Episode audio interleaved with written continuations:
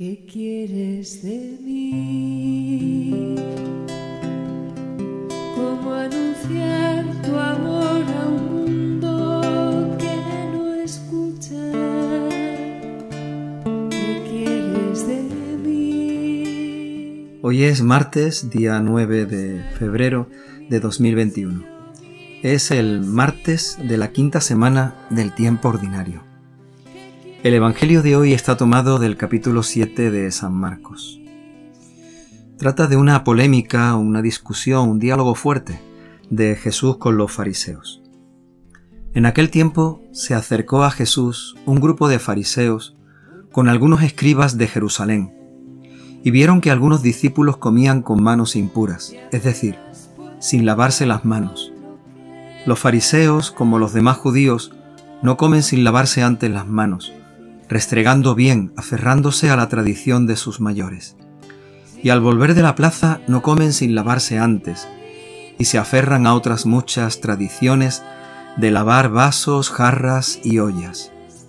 Según esto, los fariseos y los escribas preguntaron a Jesús, ¿por qué comen tus discípulos con manos impuras y no siguen la tradición de los mayores? Jesús les contestó, Bien profetizó Isaías de vosotros, hipócritas, como está escrito. Este pueblo me honra con los labios, pero su corazón está lejos de mí. El culto que me dan está vacío, porque la doctrina que enseñan son preceptos humanos. Dejáis a un lado el mandamiento de Dios para aferraros a la tradición de los hombres. Y añadió, Anuláis el mandamiento de Dios por mantener vuestra tradición Moisés dijo, Honra a tu padre y a tu madre, y el que maldiga a su padre o a su madre tiene pena de muerte.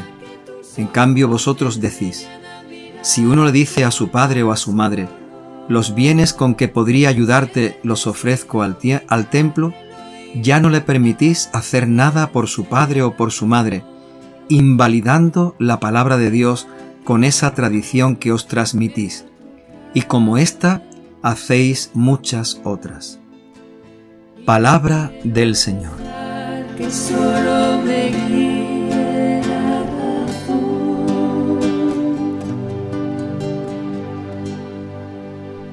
¿Será que vives en mí? ¿Será que sigues aquí?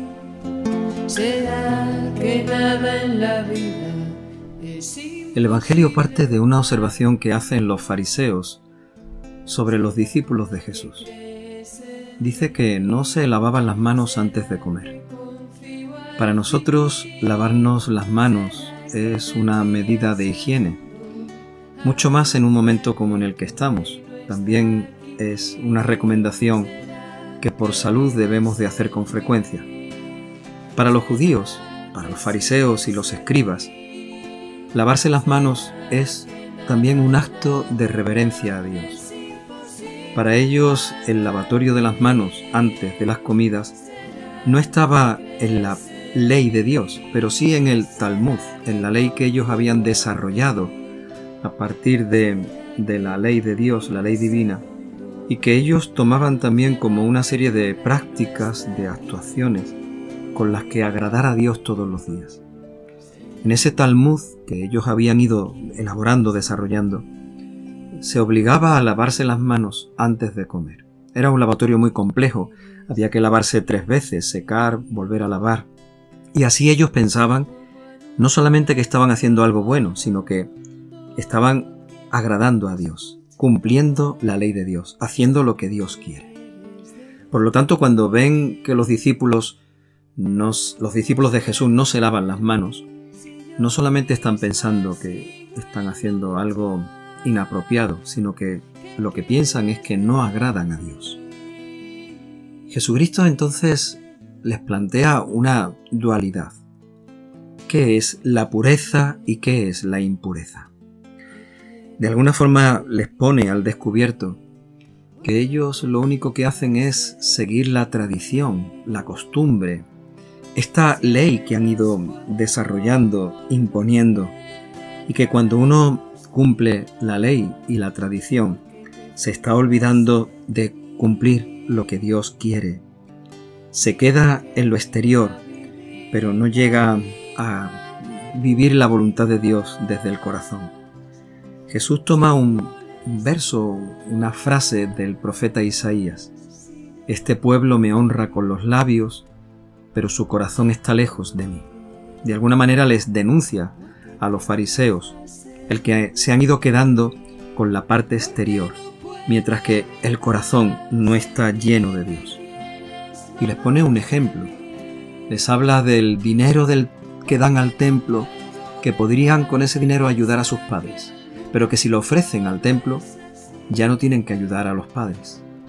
Y les recuerda a Jesucristo que en la ley de Dios hay un mandamiento que dice honrarás a tu padre y a tu madre. De alguna forma les hace ver que esa ley, tradición, costumbre que han ido desarrollando, en algunos momentos puede ir en contra de lo que Dios quiere. Lo que el Señor quiere no es que seamos unos buenos cumplidores, sino que verdaderamente nuestro corazón esté cerca de Él. Jesús utiliza una frase, una expresión al final de este Evangelio.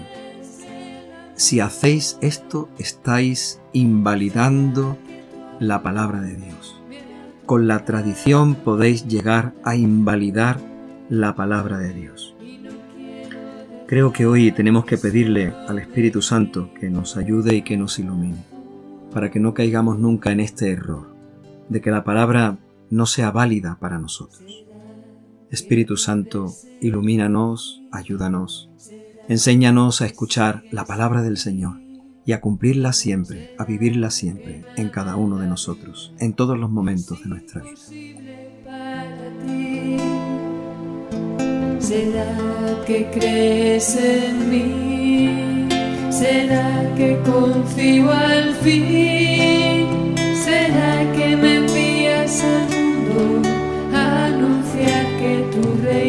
that